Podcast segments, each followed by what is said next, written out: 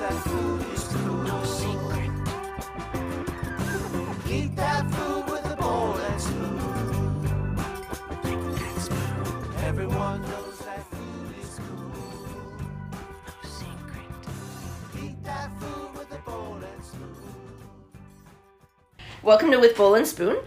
Thank you for being my guest, Kimberly. Yeah, why don't you go ahead and introduce yourself?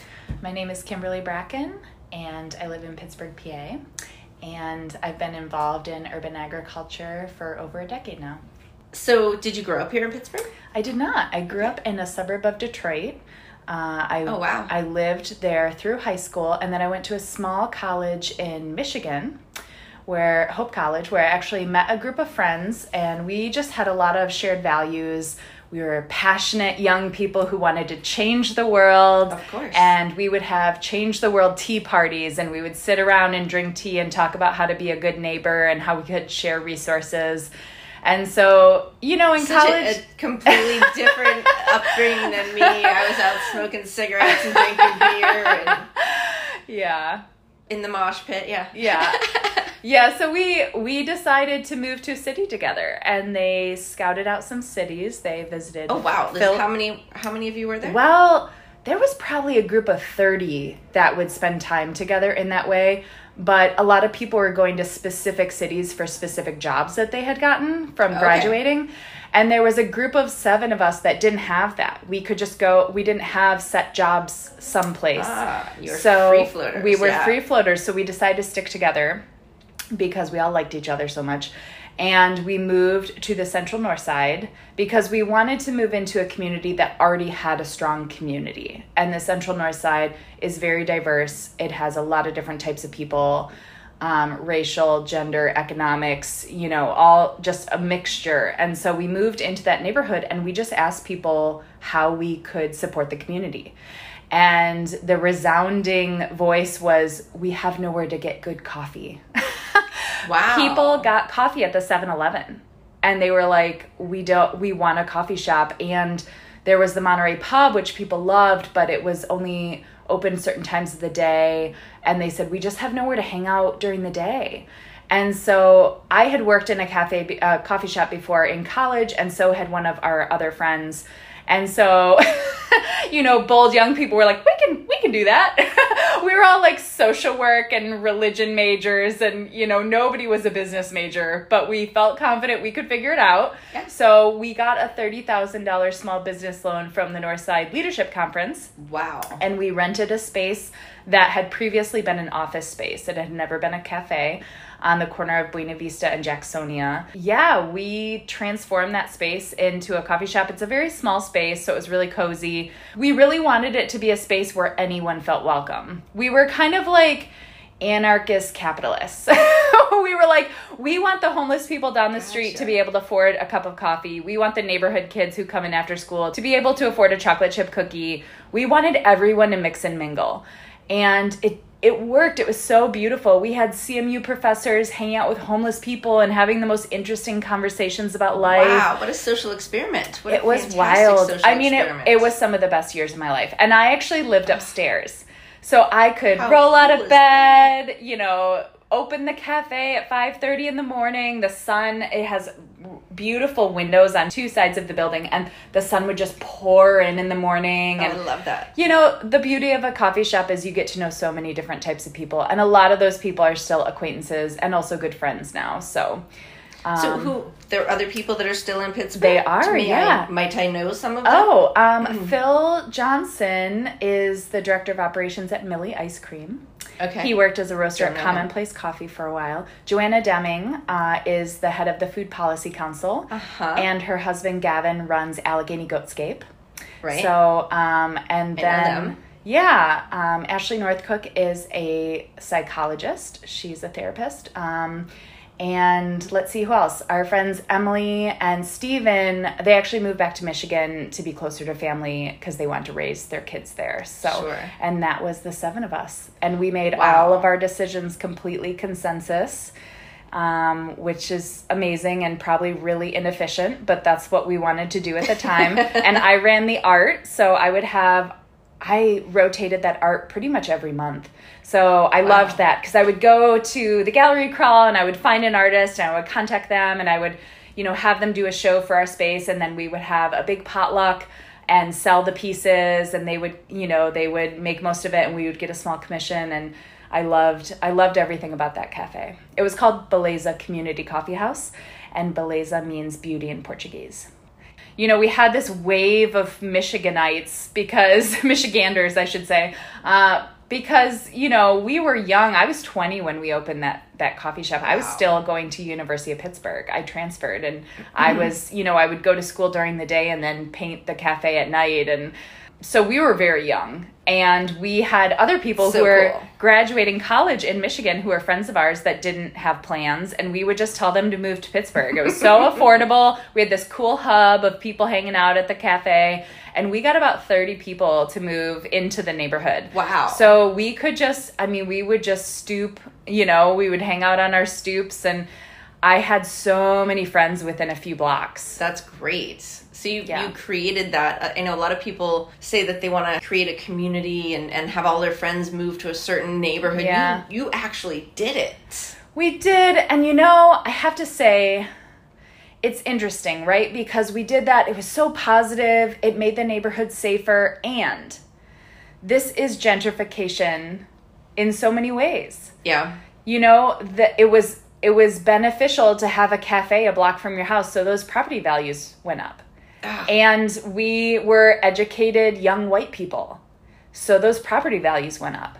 And I can't say that, you know, gentrification is a double-edged sword. You know, yeah. You're rehabbing abandoned houses. That's great. I love old buildings. I don't want them torn down. They're torn down every day in Pittsburgh, and I want those houses to be rehabbed and saved and bought or rented out, right? So the influx of interest in a neighborhood causes that, and I'm glad for that. However, it's not often affordable housing. It's expensive to rehab old buildings, so it doesn't always, you know, become affordable housing, which is an issue. And when you have a bunch of white people move into a neighborhood, it can have that effect. And yeah. I'm sure it did. You know, that the property, I owned a house on Boyle Street for 7 years with my then partner, and you know, we saw even that street. It's not technically the Mexican War streets. It's right behind the library on Federal Street, towards the hospital. And we even saw that street just, you know, just get so much more expensive in the 7 years we lived there. So gentrification is real, and it's a challenge. How do you improve a neighborhood? How do you keep a mixture and a diverse group of people with different income levels in a neighborhood as you improve it? Yeah. I think it's really a huge challenge. And that's where being a good neighbor really comes in, because, you know, every once in a while I'll read some really inspiring story, and one comes to mind that I think I actually heard on a podcast, but this man wanted to repaint his house. And his neighbor's house was looking pretty rough, and he decided he wouldn't repaint it until he could also help his neighbor repaint his house, because he didn't want his neighbor's house to look worse. Yeah. And he figured out a way to support him so they could both repaint them at the same time. Stuff like that, you know? I mean, just being a good neighbor. And I lived... I did a lot of work at the Children's Museum with teens in my neighborhood. And the way I would recruit those teens is I would wander around the streets, and I would just talk to teens, and I would offer them a job. And these teens didn't have alarm clocks. They had a really hard time coming to work on time. They didn't have parents to sign waivers for them to participate. I mean, they had incarcerated parents. They were involved in gang violence. And those are the kids that we need to reach, you know, and how do you get them? You wander around their neighborhood. But those were my neighbors. That's the beauty of living in an economically diverse neighborhood, is those kids lived on my block. And I had this really interesting experience that spoke volumes to me. When I was biking home one day, I was turning onto Federal Street near Allegheny Commons, and it was dark out, it was night, and I saw this group of teenagers, probably like 12 to 16, and they were just rowdy, and they were on the sidewalk. They were turning the corner, and one of them just ran out at me. And I just froze. Yeah. I was in the middle of the street. I just slammed on my brakes, and I froze. I was scared. And he didn't do anything. He was just trying to freak me out, which he did. And I looked at the crew of kids, and one of the boys had been in my summer program the year before. So I knew his address. I knew his parents' phone number. And I made eye contact with him, and he looked terrified. He looked so scared. And I just said to him, I just said, Devin, tell your friends not to do stuff like this. It could have really hurt me. And those boys just got so quiet, and they just walked away. And wow, it speaks so much to knowing your neighbors, because the only reason I knew him is because I was connected to my neighborhood. And safety, you know, we have these safety committees in these neighborhoods, and so much of safety is knowing the people you live around. I had drug dealers on my block. I knew they did drugs. You know, if there was, I mean, it gets messy, right? Because there's a safety thing. Like if I'm calling the cops on them, they know it's me because I'm the only one on their block that would probably do that. And, you know, it gets messy, right? Mm-hmm. Like how do you make your neighborhood safer and also be safe when you live so closely with your neighbors and you know your neighbors? It was one day at a time. How do you handle these situations, you know? And there's probably less drugs and there's probably less violence in that neighborhood. I can't say for sure, but, you know, because of the gentrification. And again, great that that neighborhood is safer. Bad that it pushed a lot of people out. It probably pushed grandparents out that were raising their grandkids. Mm-hmm. It probably pushed out certain minorities that weren't making as much money as other people, you know, and eliminated some affordable rental units. Yes, absolutely. Yeah. Absolutely. So I love that neighborhood, and it's a beautiful, beautiful place for anybody that hasn't been there. The houses are just lovely, and it's a historic district, so they've been really well preserved. And the coffee shop is now Commonplace Coffee. It's a location of Commonplace, and that's the actual location that you guys have. Yeah, so we established it as a coffee shop, and it's still a coffee shop. Exactly, yeah, which is great, and it seems like they're doing really well. We sold it to a couple that opened Buena Vista Coffee, and it was there for a period of time, and then I believe they sold it to Commonplace Coffee. And quite frankly, it's such a small space. It's hard to make that a sustainable small business that isn't part of a larger entity. So I think the beauty of Commonplace is they have multiple locations. They roast their own coffee. So they have a better margin on things than we were just ourselves, you know? Yeah. So I think that they seem like they're doing well there. And I think that that probably really helps to be part of a bigger kind of mothership operation. Sure. Well, I was going to say, it's not particularly small. Like I wouldn't have thought that was the space, because that space seems pretty significant. Although I was there in the summer, and you've got the outdoor seating. You've got the park across the street. Yeah. It's an amazing place. That garden across the street is just gorgeous, and it's really totally volunteer maintained. Actually, the beauty of Beleza, I loved it so much for so many things. I also never thought I would work with kids, but we had these kids that came in every single day after school. And they would ask somebody in the coffee shop for $1.25, and they would buy a soda or they would buy a chocolate chip cookie, and they would just sit around. They had nowhere to go. And I lived upstairs, so I asked their grandparents if they could come over and cook with me. And what was so fascinating is these boys, I had these three boys, they were probably like 8, 9, and 10, and I said, do you guys want to come over and make lentil soup with me? And they were so excited. Did they know what lentil soup was? They had no idea. No. What I realized was these kids were just hungry for attention. The fact that somebody was going to spend time focusing on them, doing anything. We could have done anything. We could have done crafts. We could have baked a cake. They didn't care. They came up to my apartment, and we would just cook together. So I fell in love with working with kids, because it was like a light bulb went off. I just thought, how do you keep kids off the street? How do you keep kids out of gangs? You give them a space to be creative, to get paid attention to do something with their hands, to do something purposeful. You give them that space, and it just... the other stuff fades. And it's not that easy. I mean, as kids get older, it's harder to engage them. But kids join gangs at young ages because they're looking for a family. And sometimes they don't have a solid family foundation. So they're looking for that. So if you can give them a space and a community with positive reinforcement, that's something, mm-hmm. you know, it's worth a shot. It's worth a shot to keep them in a positive way of being, you know? So I was really inspired by the time I spent with those kids. And so, Jackie Hoover was a neighbor of mine, and, she came into the coffee shop all the time, and she saw that I was spending time with these kids, and she said, you know, you should apply for a small grant, because I had started to run a mentoring program. And I used the local YMCA on the north side, and I got... Just ad hoc, like totally. On your own. I was just like, I'm going to do a mentoring program. Yeah, I'm just going to do... Kids need to learn how to read, and they're struggling. And this is a way we can spend time with them. So I got a couple of my girlfriends, and we rallied a couple of kids from the neighborhood, and the YMCA let us use their space for free, and we would meet once a week, and I got a bunch of educational materials for free. And so I was just doing it volunteer and just using my own money, you know, the $7 an hour I paid myself at Beleza. When you know, the first couple of years, you don't pay yourself. You really don't pay yourself. We tried. Mount Ararat Baptist Church had these small community grants, so I wrote my first grant.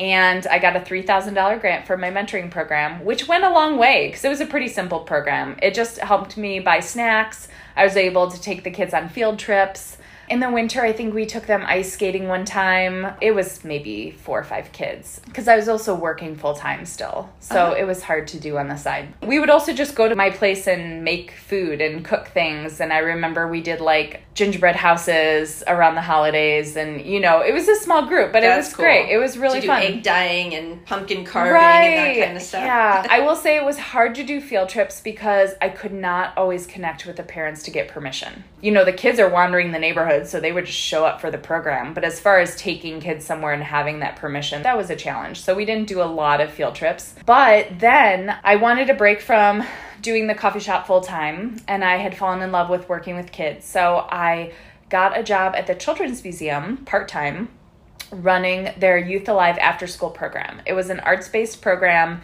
And so I designed activities every day, about an hour of activities for 25 middle schoolers from Allegheny Traditional. So it was me, my coworker Jawanda, and 2 high school interns running that program, which if you know middle schoolers and you know rowdy middle schoolers and you know 25 rowdy middle schoolers, it was a handful. And those 8th grade girls were so mean. My first year, I cried so much because they smell your fear and they are mean.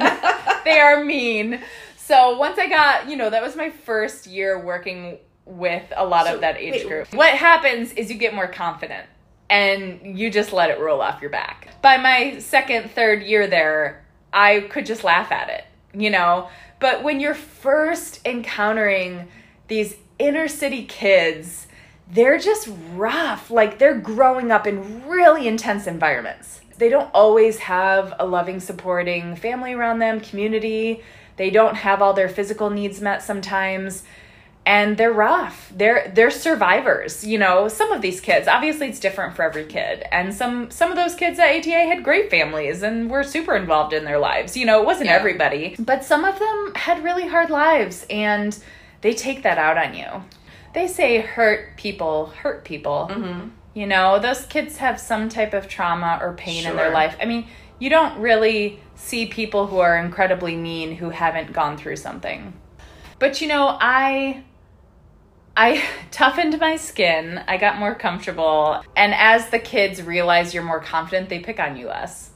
Because they know they're not going to get anywhere. There's no reaction, so why bother? Or you get sassy. That's kind of smart of them, though. Yeah, you get sassy and you talk back to them. Yeah. You know, you learn to speak their language. Give responses. And if they're sassy to you, you're sassy back, and it really kind of cuts the whole thing in half. So you have a food podcast, and this is where my food story really begins. Well, I should say it started a little bit before that. I had friends. The coffee shop is, you know. The coffee shop, I got into caring about local food. We sourced from a local baker who was fantastic. He used to be a chemist.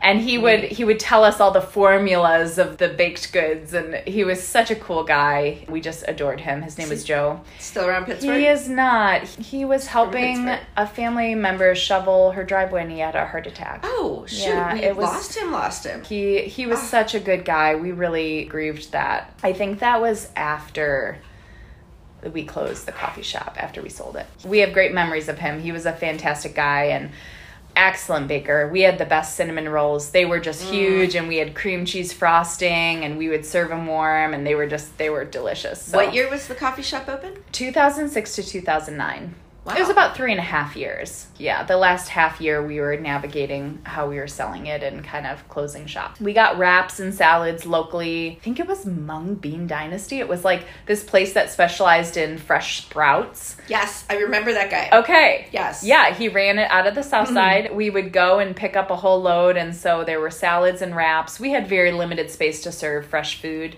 but we tried to make sure we had something. So I got into local food then, and I started getting passionate about food justice and the global food system and the local food system. And I was a vegetarian for ethical reasons, and lots of my friends were too. And I got into urban ag through my friends Courtney and Mark Williams.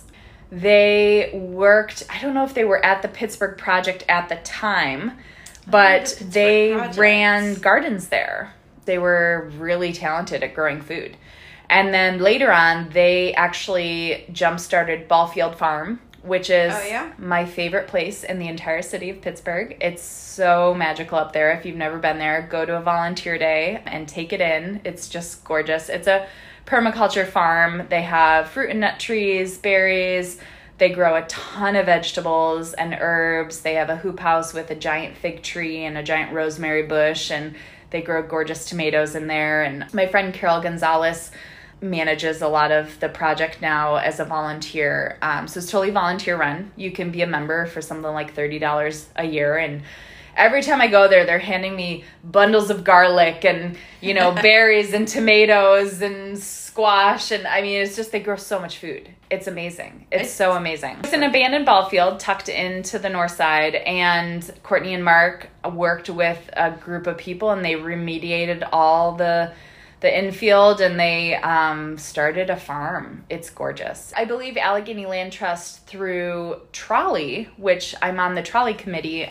That is it's a project between Grow Pittsburgh and Allegheny Land Trust, and they work to purchase agricultural spaces. So I really want to spread the word about this, because we are actively looking for farms and gardens in the county that have been around for a couple years, that have community support, so we can protect them. And they are working on purchasing Ballfield Farm to protect it. So that's great. And, you know, it's also nice to have a baseball field because it's got a wonderful deer fence around it. Yeah. I mean, they still get groundhogs and rabbits. Yeah. I was friends with Courtney and Mark, so we would talk about food, and they were really passionate and they knew a lot. And I just started researching local food, and, you know, being a vegetarian, I was eating a lot of soy.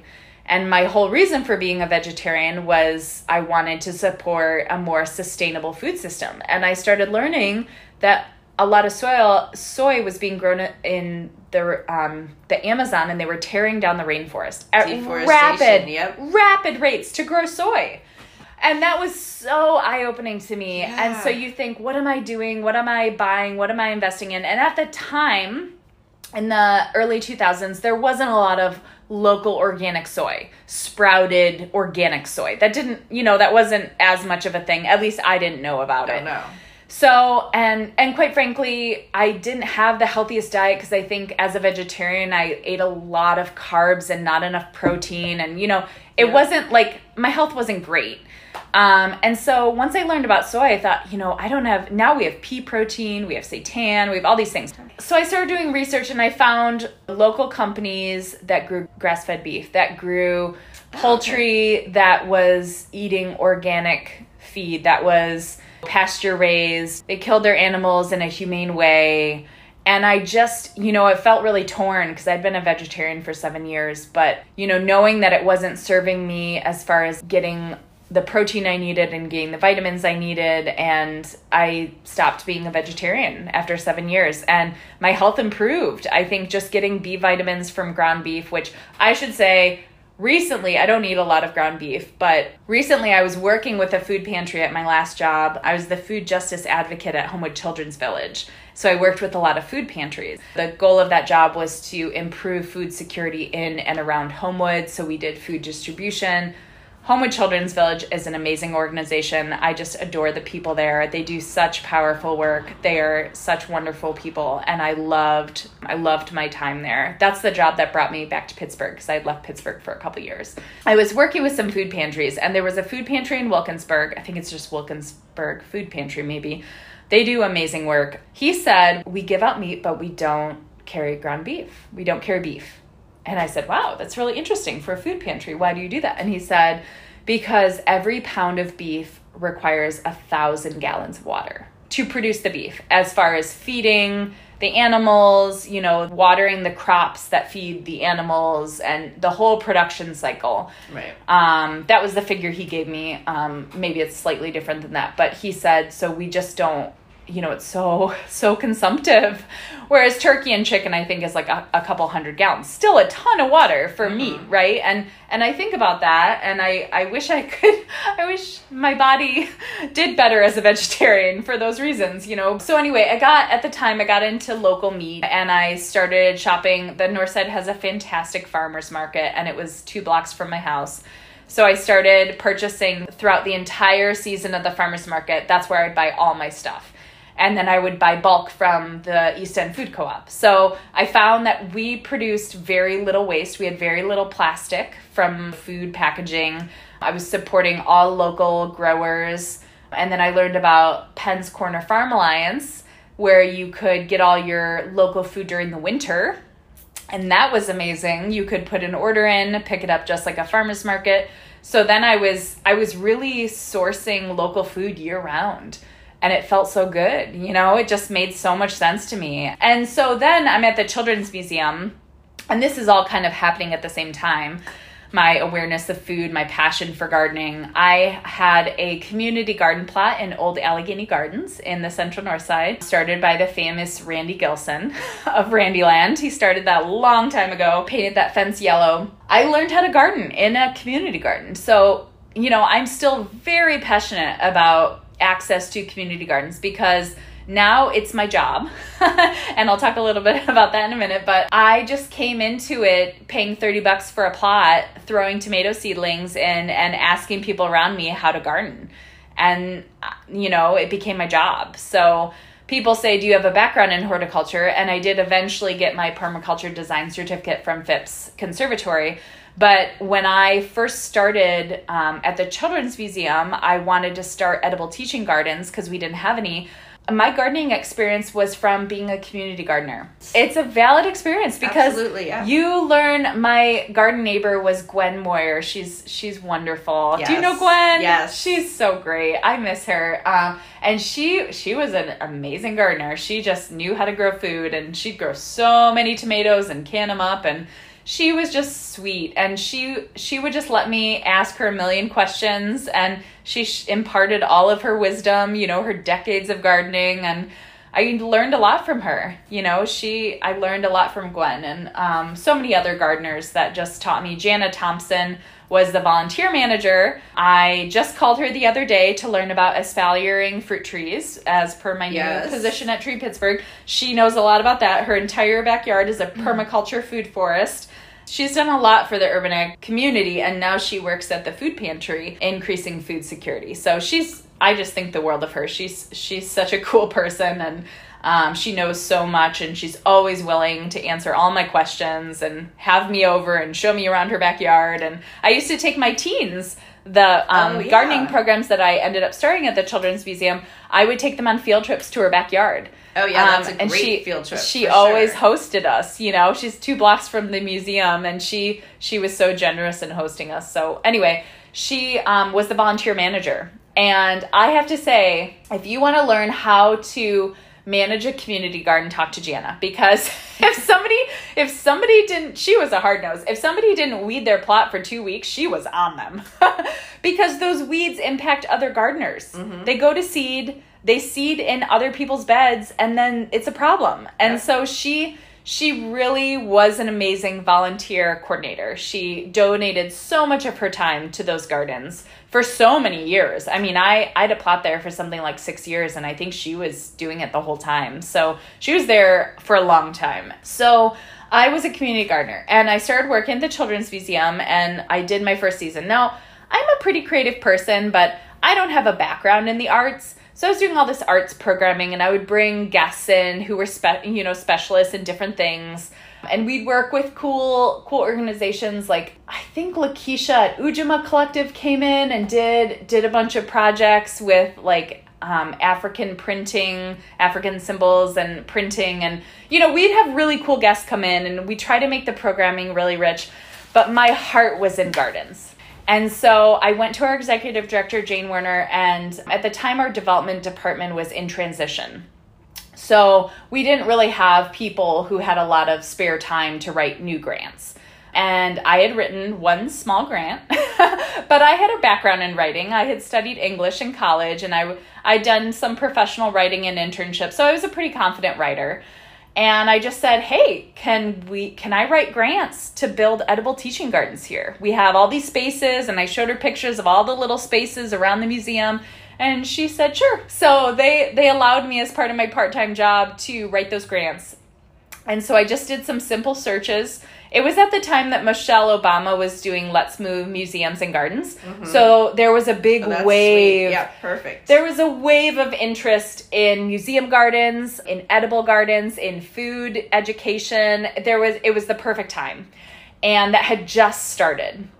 So I found Nickelodeon had a $2,500 grant.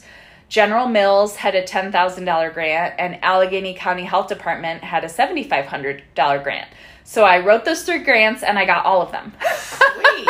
Congratulations. And so Jane said, all right, build your gardens. And, you know, I did not know the first thing about building a public museum garden. But our deputy director at the time, Chris Seifert, was fantastic, and he had a background in landscape design and landscape architecture. So he worked with me, and, you know, I was well connected because of the coffee shop. So I knew a lot of different people. So I knew contractors, and I knew people who were rehabbing old buildings. And, you know, there was a ton of that in the north side. So I knew a lot of contractors. So my friend Rob Edgar knew this guy who was tearing down a warehouse in Wilkinsburg. And he said, I can get you a bunch of old wood, like really good solid wood. So he brought over these huge planks of wood, and we built raised beds. And then he had this stack of old terracotta chimney liners that he just gave me. So we created beds out of the terracotta chimney liners and planted in those. And there was all different sizes. So one of my favorite beds was like, there were these huge rectangular chimney liners, and they were just so beautiful. So it was a really unique garden, you know? And then the grants, I got them in like late July. Well, in Pittsburgh in late July, it is pretty hard to find vegetable seedlings. It's a little bit better now because I think gardening, especially with COVID, has had a huge boom. But at the time, there was not a lot of nurseries doing that. So Mindy Schwartz of Garden Dreams, somebody told me about Garden Dreams. Mindy Schwartz, also one of the founders of Grow Pittsburgh. It was she? Yeah. I guess I didn't know that. Yeah. So, and she worked at Construction Junction. So she was in that whole East End community over there. And Garden Dreams was, you know, her brainchild. And I heard about it, and I went to her and I said, I have all this grant money and I need to plant a garden. What do I do?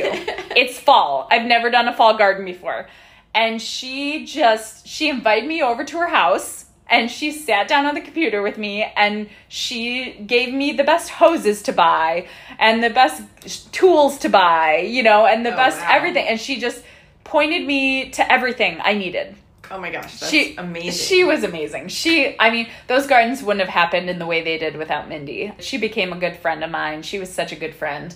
And there was a season later in life that was a really hard season that I was going through depression, and I worked at Garden Dreams. Oh, wow. And it was a hard season of my life. I wasn't totally myself, and she was just amazing to me. So I think she lives in Maine now. She's not around. And Garden Dreams obviously is run by Grow Pittsburgh, and they're doing great work over there. But Garden Dreams was foundational. She also showed me how to do winter gardening. So she set me up with rebar, and she cut all the PVC pipe, and she got me the big plastic. I mean, she just taught me so much.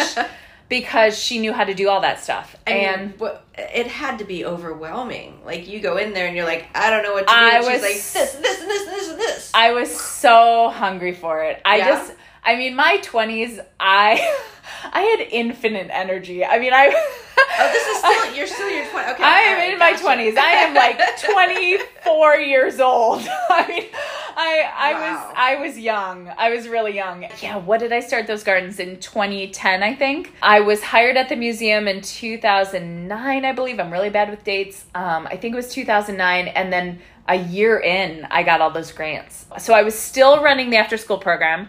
Now I was building gardens, and then I was connecting the gardens with every program at the museum. So we had tot hikes. So then the tots would go in the garden. And then I met Melissa Butler. She was a kindergarten teacher at Allegheny Traditional Academy, and she somehow, we were already working with them. She was already taking her kids. She would bring her kids over and do these incredible classes at the Children's Museum. She would have them lay on the floor and look at the dome in the post office and draw it. And she was just, she, oh, that's cool. She would have these magical classes with her kindergartners. And she had such a command over her class, but she was so compassionate as well. She was such an inspiring teacher, and I didn't have any teaching background. So I will say to this day, Melissa Butler taught me how to be a teacher, because I love teaching now, and I've never been trained as a teacher. I just have a lot of experience doing it in those gardens. I really learned from being alongside Melissa. And so she started bringing her kids to my garden, and then she got the other kindergarten teachers to bring the kids to my garden. So I was doing multiple field trips in the garden every week for years. And we started opening it up to other schools. So then I had third graders and fifth graders and eighth graders. And, you know, I just work with the teachers to design lesson plans, and we would do math, or we would do science, or really we would just take them around and have them taste everything. We'd give them cherry tomatoes. And I remember this one class harvested our entire harvest of carrots. And then we made ranch from scratch in the garden. So magical to pull out of the ground. And we make ranch from scratch and hummus from scratch outside in the garden. That's, and then they would taste everything. And then we'd harvest the lettuce and make a fresh salad and put edible flowers in it. And I mean, it was just, it was an amazing job. And so with all those grants, the museum realized the benefit of how we could just explode these gardens into all of our programs. And they gave me a full-time job. Yay. So I just created that job pretty much with the museum out of all this grant funding. And then Alcoa came to us and they said, we want to give you $25,000 a year to do green programming.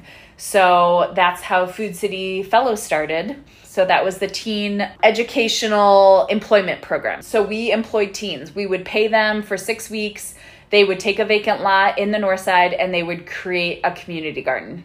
And they would grow all the food. They would lay the compost, the cardboard. We would do a soil test. Before all that, we'd test the soil, compost, cardboard, make sure it was safe to grow, build raised beds, build fences. We did that every year. And the first year was a partnership with Women for a Healthy Environment. They gave me 2 of their interns, and we designed that program together. And then even actually they started kind of running a wing of it on their own too. I worked with Michelle Nakrati-Chepkis, who's still there at Women for a Healthy Environment. So that was just a really exciting program. We were doing field trips. We were doing that program. We did an entire farmers market series where we did raffles of like green cleaning and home preserving and just like educational books. We just give books away at the farmers market, and we would have demonstrations, and we did kayaking on Lake Elizabeth for a summer. And so Alcoa became a regular funder. So they would give us $20,000 every year, and it would support all of our garden programs, the main garden. Then we built an outdoor classroom. Keep America Beautiful came to us, Keep PA Beautiful, as part of Keep America Beautiful. They said, we want to give you money to make an outdoor classroom. Wow. So we took our fenced-in outdoor space that the preschool at the museum uses as their play space. It was just dirt. It's flat dirt, nothing in it. And we created a berm for the kids to run around and raised beds. And I planted fruit trees that I espaliered around the fence that Jana helped me with. She pruned those for me for a couple years. Musical instruments and a deck and a shed. And I mean, we just built that space out. And it's still like that. They still use it. Oh, that's so great. And there's peaches on the peach trees. And I talked to Danielle Linzer, who's the director of education over there now, and she said they got apples this year. So those fruit trees are still producing. And then we did a permaculture garden with Juliette Olshock, who's now at Phipps. She was running a permaculture consultant project at the time. and we did a permaculture garden with elderberries and pawpaws. Unfortunately, the museum reached a point where they didn't feel like they had the capacity to keep all the gardens. That was a pretty small garden, so they did just turn that into grass again, which was sad, but you know, I'm glad the other gardens are still up and running. They have a full-time person now that does garden education, and they're still going. And it's cool because I had all these dreams of having these like people that weave vines and make willow structures. And I wanted like all this art in there, and they've done that since I left. They had people come in, and now there's this really cool kind of entranceway. They're about to rebuild the beds again because that wood doesn't hold up for too long in the garden. What a legacy for you to be able to go back and see. Oh, I love it. You created all of that. Yeah. You helped to create all of that. Yeah, lots of help. Complete responsibility for it, but I was out there shoveling the dirt every day. Yeah, absolutely, you built that, and it's still here, and it's lived up to your dream of what it was going to be in the future. So that's phenomenal. Congratulations on that. That's huge. Yeah, and it says so much that, you know, Jane, I learned so much about being a leader from Jane Werner. She is such a powerhouse, and she's delightful to work with. And she's so open-minded that, you know, she loves innovation, she loves creativity, and she's always interested in how we can expand things and how we can create more programming and how we can bring fresh ideas into the museum and who are the artists we can work with. And so, you know, for me to go to her, she didn't say, well, do you know how to write grants? Well, how many grants have you written? And, you know, she just said, yes. She said, try it. Yep. Just try it, you know? And then actually the story behind it is that we were going to use this fenced-in space that belonged to the property managers of Allegheny Commons. It was right across the street. Mm. And they had agreed to it. So I wrote the grants thinking the garden would be there. And then they changed their mind. So I went to Jane one day. I said, look, I've got almost 20 grand and I don't know where to put a garden. Like, we have no space. And she said, well, let's take a walk around the museum. So we walked around the museum, and there's this little L-shaped space right when you enter the museum that the lobby looks down onto. And she said, how about here? There were some like dying bushes. Like, there was nothing there that was important, and the bushes weren't even doing well. And she said, how about here? And, you know, just the way she was able to pivot, you know, that's why that museum has been so successful. I think Jane knows how to pivot. She saw a challenge, and she's like, well, let's figure out plan B. No big deal. Like, she's done it a million times, you know, like, because she led that entire expansion. So the museum was the post office and the Beale Planetarium, and they were running programs out of both. And then she spearheaded a capital campaign to build the center structure, the lantern building with the beautiful Ned Kahn sculpture on the outside that wavers in the wind like the breeze, you know. And that was all like Jane spearheaded that whole thing. So she really is an incredible leader. I felt very fortunate. And what's cool is she was I met her at Beleza when I worked there. Oh, that's great. So yeah. Salim Gabriel was executive director of the Pittsburgh Project. And when my friends were scouting a city to move to, some of them had worked at the Pittsburgh Project in the summer, and that's how they got to know Pittsburgh. So they knew Salim, mm-hmm. and Salim had a vision of bringing thousands of young people into Pittsburgh. You know, we have this population that's much less than Pittsburgh at its peak. We used to have something like 800,000, 1 million people. Now we have 350 or something. I don't know. At one point we had 600,000. 600. Somewhere. Okay. So okay. We're at half the population that we were built for. Yeah. And he just had this dream of getting young people to move to Pittsburgh. And every summer, Pittsburgh Project would employ young people to repair elderly people's houses and run summer camps for young people. And so I got to know Salim through my friends. And he was friends with Jane. He is friends with Jane. And so Salim would frequent our coffee shop and have his meetings there. And so he introduced me to Jane when I was still at Beleza. So then it was really cool to get to work with her, you know, at the museum after having met her at Beleza. So I learned so much. It's such a small town. It's really such a small Pittsburgh. It's why I love working here. Yeah. Or living here.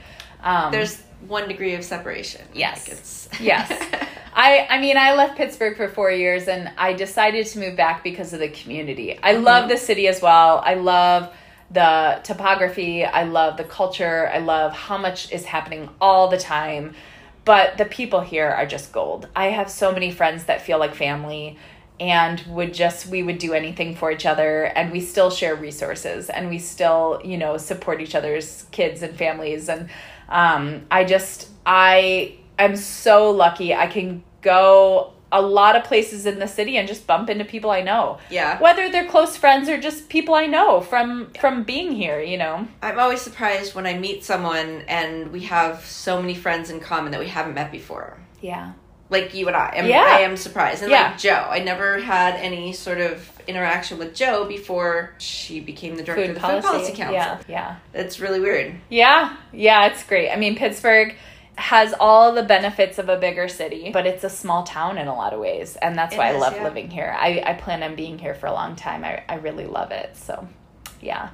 So the museum, we started all those gardens. We did a lot of garden programs. And then I mentioned I went through a depression. So my life changed in a lot of ways. I left Pittsburgh for a couple years. And when I came back, I was back on the urban ag scene. I was working at Homewood Children's Village. They created a new position called Food Justice Advocate. And I was so grateful that they hired me in. And the team there was just a total blessing to work with. They were just fantastic people. I loved everybody I worked with. And I essentially was a case manager. I had a bunch of families that I would work to get them anything they needed. And there was several of us. They were called advocates. And that model of Homewood Children's Village was based on the Jeffrey Canada model of Harlem Children's Zone. And it was cool because I saw Jeffrey Canada speak at the new Hazlitt Theater many, many years ago when I was still at the Children's Museum, I think is when he came. And I was so inspired by him. I knew about Homewood Children's Village because they said at that meeting, at that lecture, they said, we're going to start a chapter in Pittsburgh in Homewood. And we're doing this. And so that was Homewood Children's Village. And so I knew about it from its inception. You know, I was at that meeting where they announced that. Jeffrey Canada was so inspiring. And so to work at Homewood Children's Village, then to come full circle, I was so excited to be there because I knew kind of the birth of it and where it had come from. Yeah, and then the team there is just incredible. So I got to do this food justice job. You know, we would get phone calls of people just saying, I have no food in my house and I have 3 children. Can you help me? And CCAC in Homewood actually has a food pantry and they opened it up to us. I could take families there and they could just get as much food as they needed. It was so incredible. And then we worked with Bible Center Church to do food distributions. We would deliver food. We would get free boxes of produce from the food bank. We would deliver a 15-pound box of produce to about 90 people every other week. It's very powerful work. And so I was helping people with housing. I was helping people with utility payments. I would just meet at Everyday Cafe, which if you haven't been there, go to Everyday Cafe. It's a little gem in Homewood. It's such a wonderful place to meet or work. I spent a lot of time working there because we were mostly remote as a staff. I would just meet with families and I would say, what do you need? And I would tutor their kids after school. And I would, if their kids were having issues in school, I would go to the school. I would be with the kids. I would take them where they needed to go, get them home, get them wherever. And I was very involved with some of those families. And it was, I mean, it's like groundbreaking work. You're helping people not become homeless. You are helping people get into programs where their utilities are covered so they have gas in their house. They do social work. They pretty much are case managers, and that's life-changing stuff. It's hard work. It is emotionally draining work. Yep. And they are doing it every day. Yep. So I just think the world of them, and I had a great experience working there and felt like I was supporting people in making real change. One of my families, she came to me and she said, look, I've got a couple of kids. I need a job. I'm thinking of going back to school, but I don't have money. And I said, what do you think about culinary work? Because my friend Jen Flanagan runs Pittsburgh Community Kitchen. She was a neighbor of mine in the Central North Side and a regular at Beleza. And I used to babysit her kid. She came across this model out of Seattle. She found the funding and she started that project. And talk about changing lives. They remove barriers to employment. So if somebody comes to them, they have no money, they have no ID, they have no job references, they have a jail record. Pittsburgh Community Kitchen welcomes them with open arms, helps them set their lives up, and then gives them free training and places them in a job. I mean, completely life-changing work. So Jen is still a friend of mine, and I just love what she's doing over there. I just think the world of her and that work. And so I was able to get one of my families into her program, and she completed the program. She loved it, changed her life. You know, it was just really amazing work. I did a lot with food.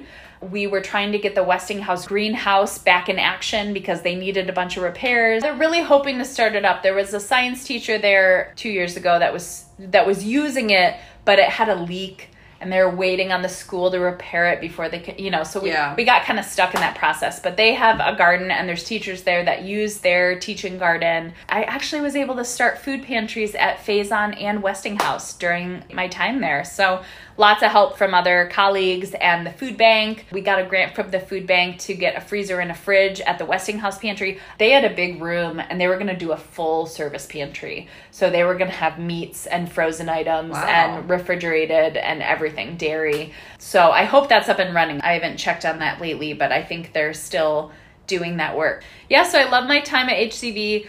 I got a great opportunity to work at Girl Scouts of Western Pennsylvania. So I left my food justice work. It was just a great opportunity. I love management because I love mentoring people. I love being a resource and encourager.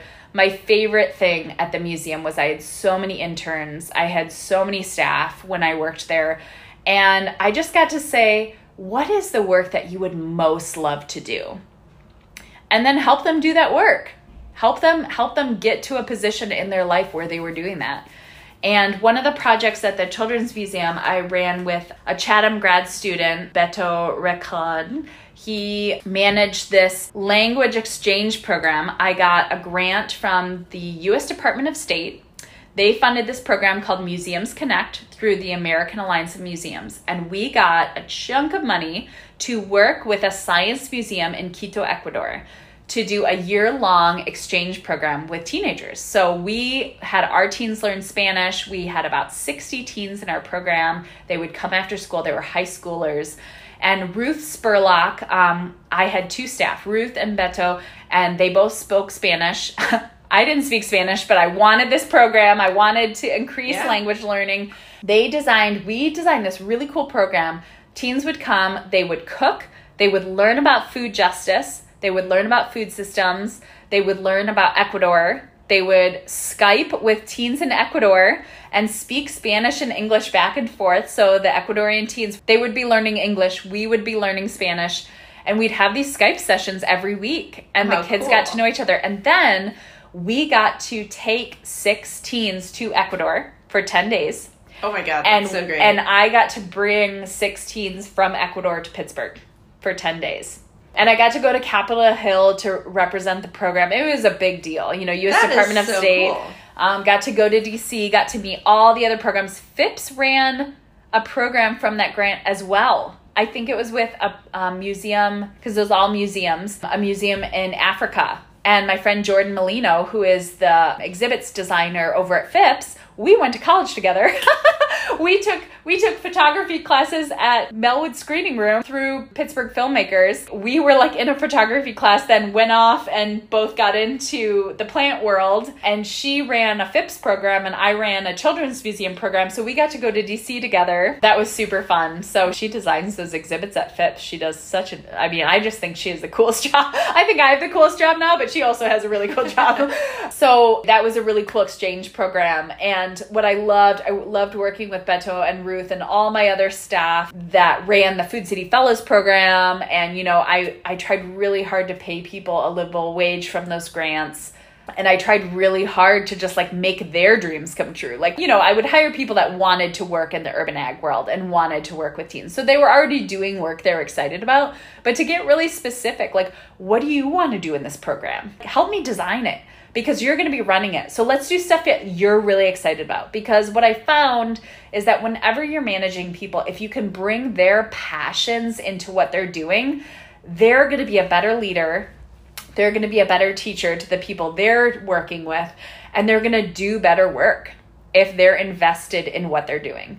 So I just have always loved, you know, being a leader, director, manager, whatever, because I was able to help people grow personally and in their career with what they wanted to do. And I loved doing that. So I got this opportunity at Girl Scouts to have a staff of 30 people. I was a Girl Scout growing up. I loved Girl Scouts. So it was a big shift in, you know, coming from the food justice world to being at an organization where my work was not really surrounded that, but you know, I was there for 9 months. It was a good fit in a lot of ways. There was things there that weren't as great a fit as I'd hoped. So I traveled for a couple months and then I applied for this job at Tree Pittsburgh. I am the Giving Grove program manager, and the Giving Grove is an organization out of Kansas City, started in Kansas City, and they planted 100 urban orchards and decided to expand to other cities. So they would talk to an urban ag organization or a tree organization and find a partner in that city and support them with some funding and do like matching funding and then plant urban orchards. So they are in 14 cities now. They are in Dallas and Denver and Cincinnati and Seattle and Omaha and St. Louis, just all over the place. They're a really cool organization. So they met with Danielle Crumrine, our CEO, and said, we'd love to be in Pittsburgh. This has been a long time coming. Tree Pittsburgh has gotten calls about fruit trees for a long time. They just never felt like they were going to get into that, and nobody here was a specialist in that. So we've always just said, sorry, we can't do much. And so Danielle felt like it was time. There is a demand. People want to grow fruit trees. And Grow Pittsburgh would get people who wanted to grow fruit trees, and they didn't have a program. And to my understanding, Danielle said they definitely gave us their blessing on this program because fruit trees are trees. They thought it made sense for us to take on this kind of wing in Pittsburgh. I have since learned that Penn State Extension doesn't even have anyone in the county that specializes in tree crops. So, you know, I talked to Jana, who I mentioned before, Jana Thompson. She, about 10 years ago, she decided she wanted to transform her backyard into an orchard. She espaliers all the trees. It's amazing. She grows so much fruit back there. And she said that when she was starting off, there was nowhere to go. There was nowhere to ask. There's really a dearth of fruit tree experts and a connected community around orchards in Pittsburgh. So this program is just in time. It's perfect. And we are so excited to bring it to Pittsburgh. I just went to the affiliate conference with all the other 14 cities. They bring us together in one of the program cities. So we were in St. Louis this year. I just went for a couple of days in August. I got to tour a dozen different orchards, permaculture homesteads, urban farms, rural farms, urban community gardens. I just got to see every different model there was. That is so cool. How many trees constitutes an orchard? Great question. There is no definition. If you Google it, it usually says a collection of fruit trees. We worked with Giving Grove. We said, what's an appropriate definition? Because we have this agreement with them. We're going to plant 30 trees in the fall, 45 next spring, 45 the following year. And like we'll just keep across multiple locations, right? Allegheny County. And that kind of depends on how many. We are only doing disease and pest resistant varieties. Anybody that knows anything about fruit trees, they're not the easiest thing to grow. They get attacked by a lot of pests and diseases and require a lot of pruning, and commercial orchards spray a lot. So actually one of my colleagues in St. Louis, he runs orchards, and he said he visited a commercial orchard outside St. Louis, and I can't remember if it was apples or peaches. They spray chemicals 25 to 30 times a season to get their fruit to look like what people want to buy at a farmer's market. There's a huge educational curve. And if I can tell anybody anything in Pittsburgh, it's organic fruit is not gonna look perfect, but it's gonna be better for you. It's not gonna have those nasty chemicals. And a lot of the perfect fruit we are buying has been grown with nasty chemicals. Obviously, you can go to Whole Foods or the co-op and buy a really nice piece of fruit that's organic. So it's possible. When I was in St. Louis, I went to these organic orchards. Giving Grove promotes all organic orcharding. And we saw gorgeous Asian pears and gorgeous apples. It's possible. So that was the beauty of being down there. I got to see mature orchards that were growing gorgeous fruit that were organic. Now, I saw diseased trees. I saw dead trees. It's hard. It's not an easy practice. Michael Phillips is quite a legend in the organic orchard community. And Giving Grove, one of their practices that they promote and have adopted is a holistic spray that Michael Phillips covers in his book. Michael Phillips, it's the holistic orchard. And what it does is it builds up the ecosystem around the tree. So it's healthier, it's stronger, it's foliar and land spray, and it's got, you know, fish emulsions, and it's a whole concoction so of these. Stinky too.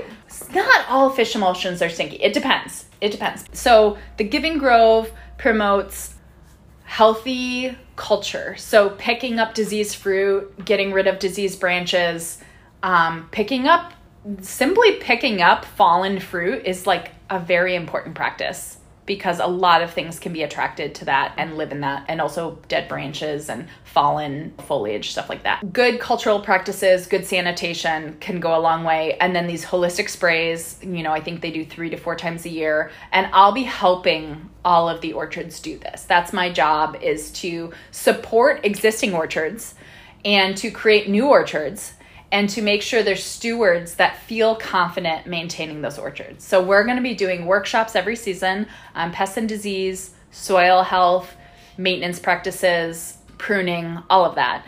And so those will be free to the public, anybody who wants to come, and we'll have experts teaching those. We have Jim Atkin, he's from the Fruit Tree Planting Foundation. So I have an advisory committee for my program that we pulled together from a lot of people in the field involved in orcharding.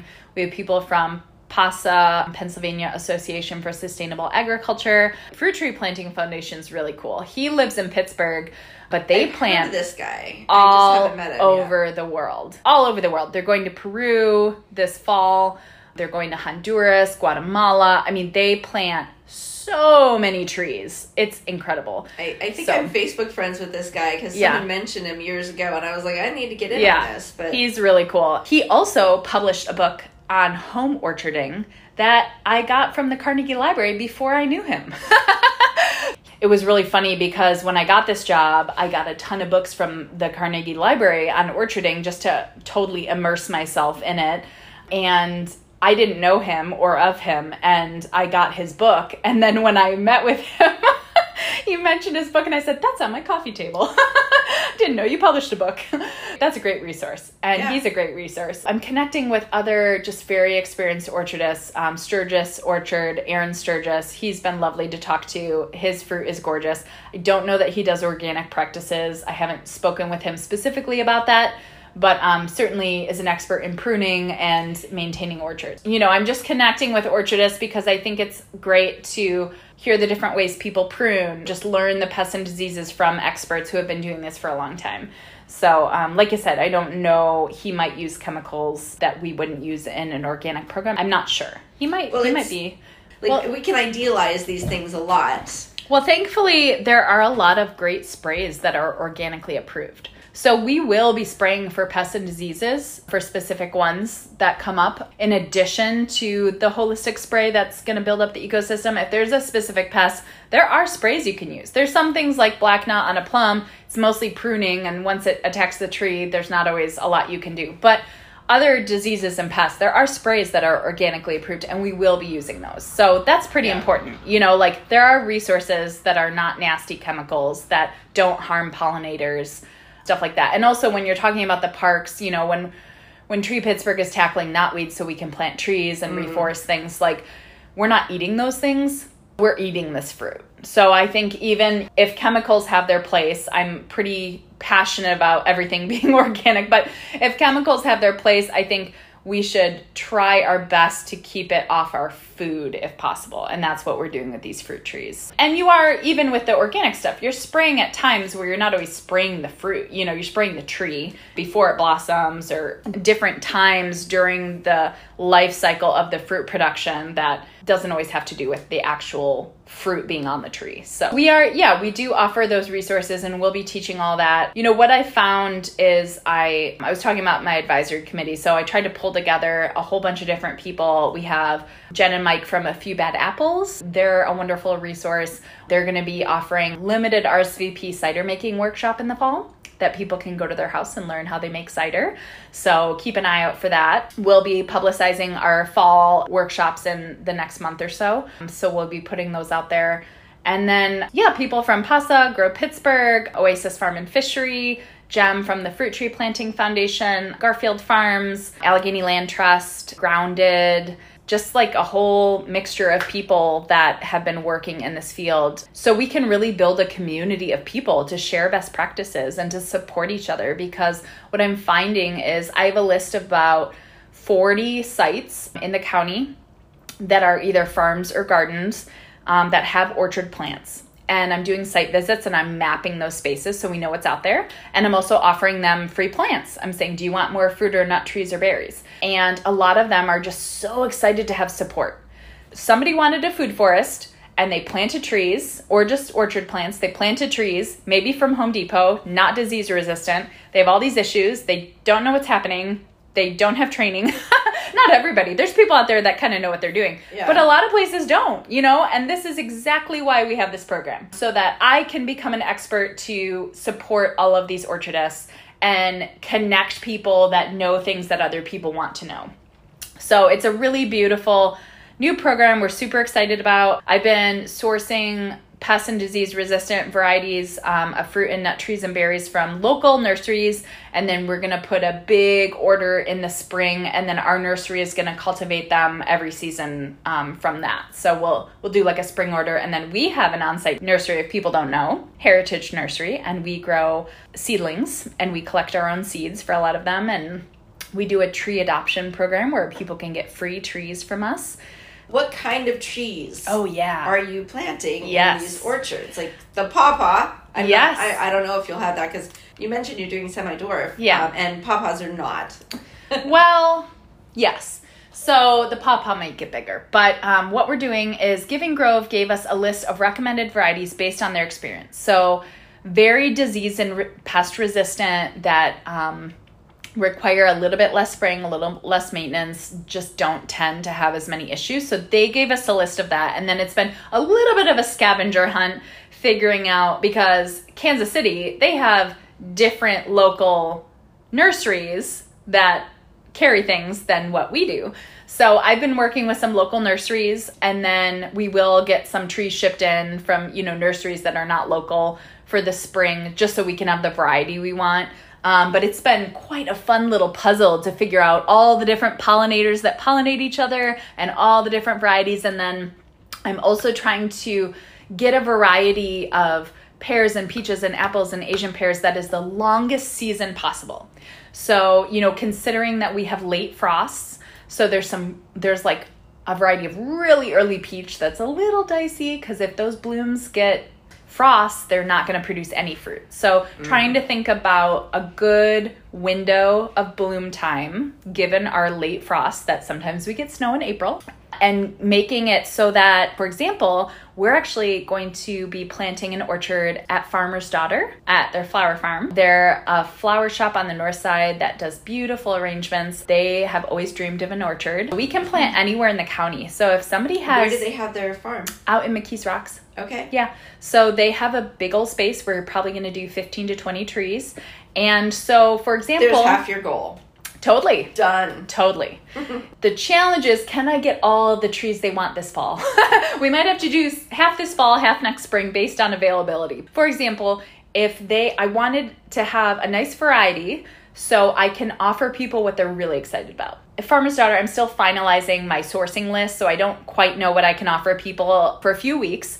But once I get that finalized list, I can just say, what do you want the most of? Do you want 3 months of peaches, or do you want 2 months of pears, or do you want 3 months of apples? That is a clever way of thinking about it. Because so you tell them when they're going to have the fruit, and then how much fruit of each. Oh, that is brilliant. Because they might like peaches more than apples. So they might want all 5 types of peaches, and they might want 2 of each type. So they get loads of peaches, and they might not care about apples. But they might also want the widest variety. They might want one of everything, you know? And so I'm making sure that if they want 5 peaches, that I can plant 5 that all pollinate each other. So it's been quite a fun little puzzle of pollination. That is fantastic. And also figuring out what we can get. So there's a huge list, like Adams County Nursery, is in Central PA. They have an amazing selection. They have a lot of disease resistant. We're super excited to order from them. And they don't always have every single thing available. And then you have to figure out rootstocks. You're getting graft. The rootstock is going to determine the size of the tree. So maybe they have the disease resistant type I want,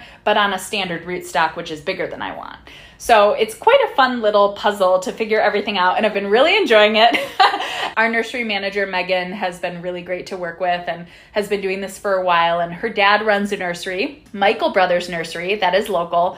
He is the coolest person. I love being around him, and I went out to his nursery and bought a bunch of his trees, and I just have a lot that I'm excited to learn from him. He's been doing this for a long time, and he carries quite a few pest and disease resistant varieties. And it's been cool to get to know these local nurseries. They're super helpful. They're lovely to work with.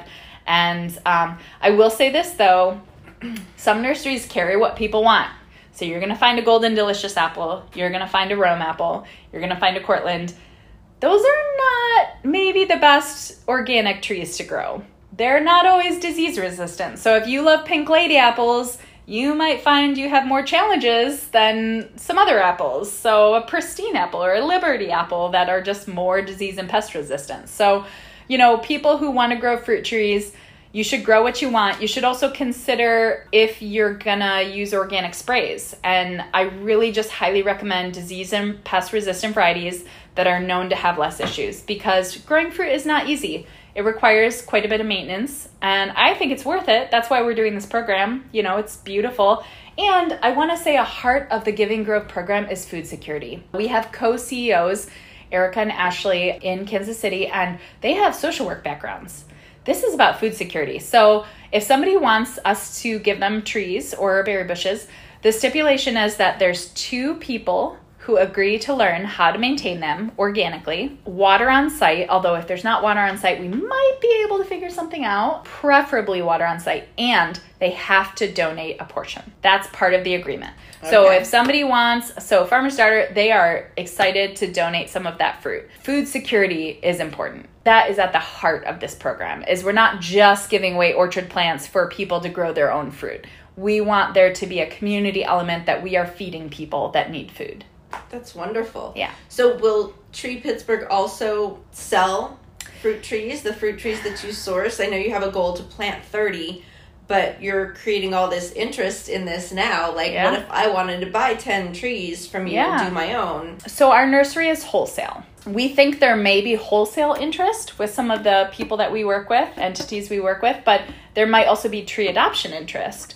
So we'll have to kind of figure out what we're able to do. So maybe there'd be fruit tree adoptions available that would be free to people. And really, as far as like selling to individuals, that's really just a big decision for the nursery. I'm not sure that we'll ever do that. I'm not sure. If you wanted 10 fruit trees and were willing to donate and have another person help you, we would plant those for you. It's anywhere in the county, and it can be private land. But well, if somebody... I don't have that. Yes. Land for 10 trees. I've got 3. But I will just say, you know, again, if people have to agree to donate a portion. Mm-hmm. And we don't...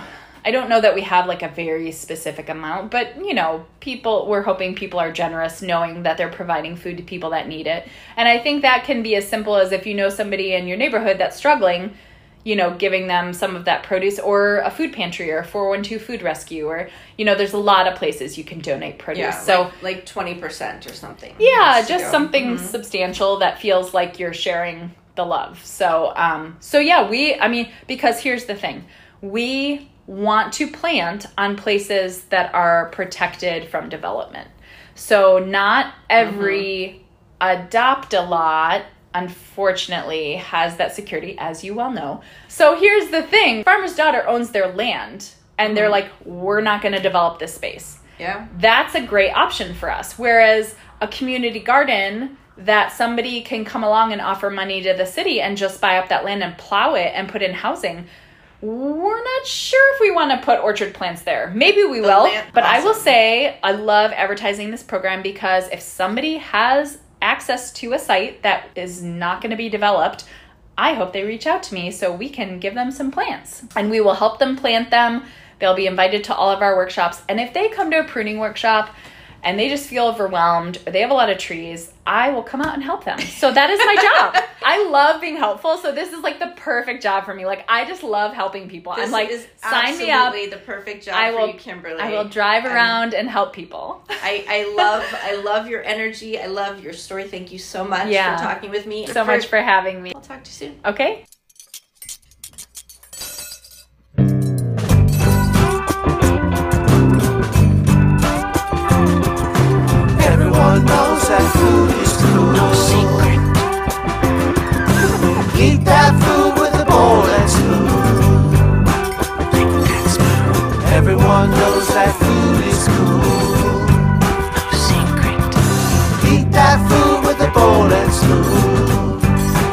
and spoon. With Bowl and Spoon is written, produced, and hosted by me, Shelley Danko-Day. Copy editing by Carolyn Ristow. Details reviewed. Original theme song was written and performed by Paul Labrise and friends. You can listen to With Bowl and Spoon anywhere you get your podcasts. Follow us and send us questions or messages on Facebook and Instagram, or on our website, withbowlandspoon.com. Thanks for listening.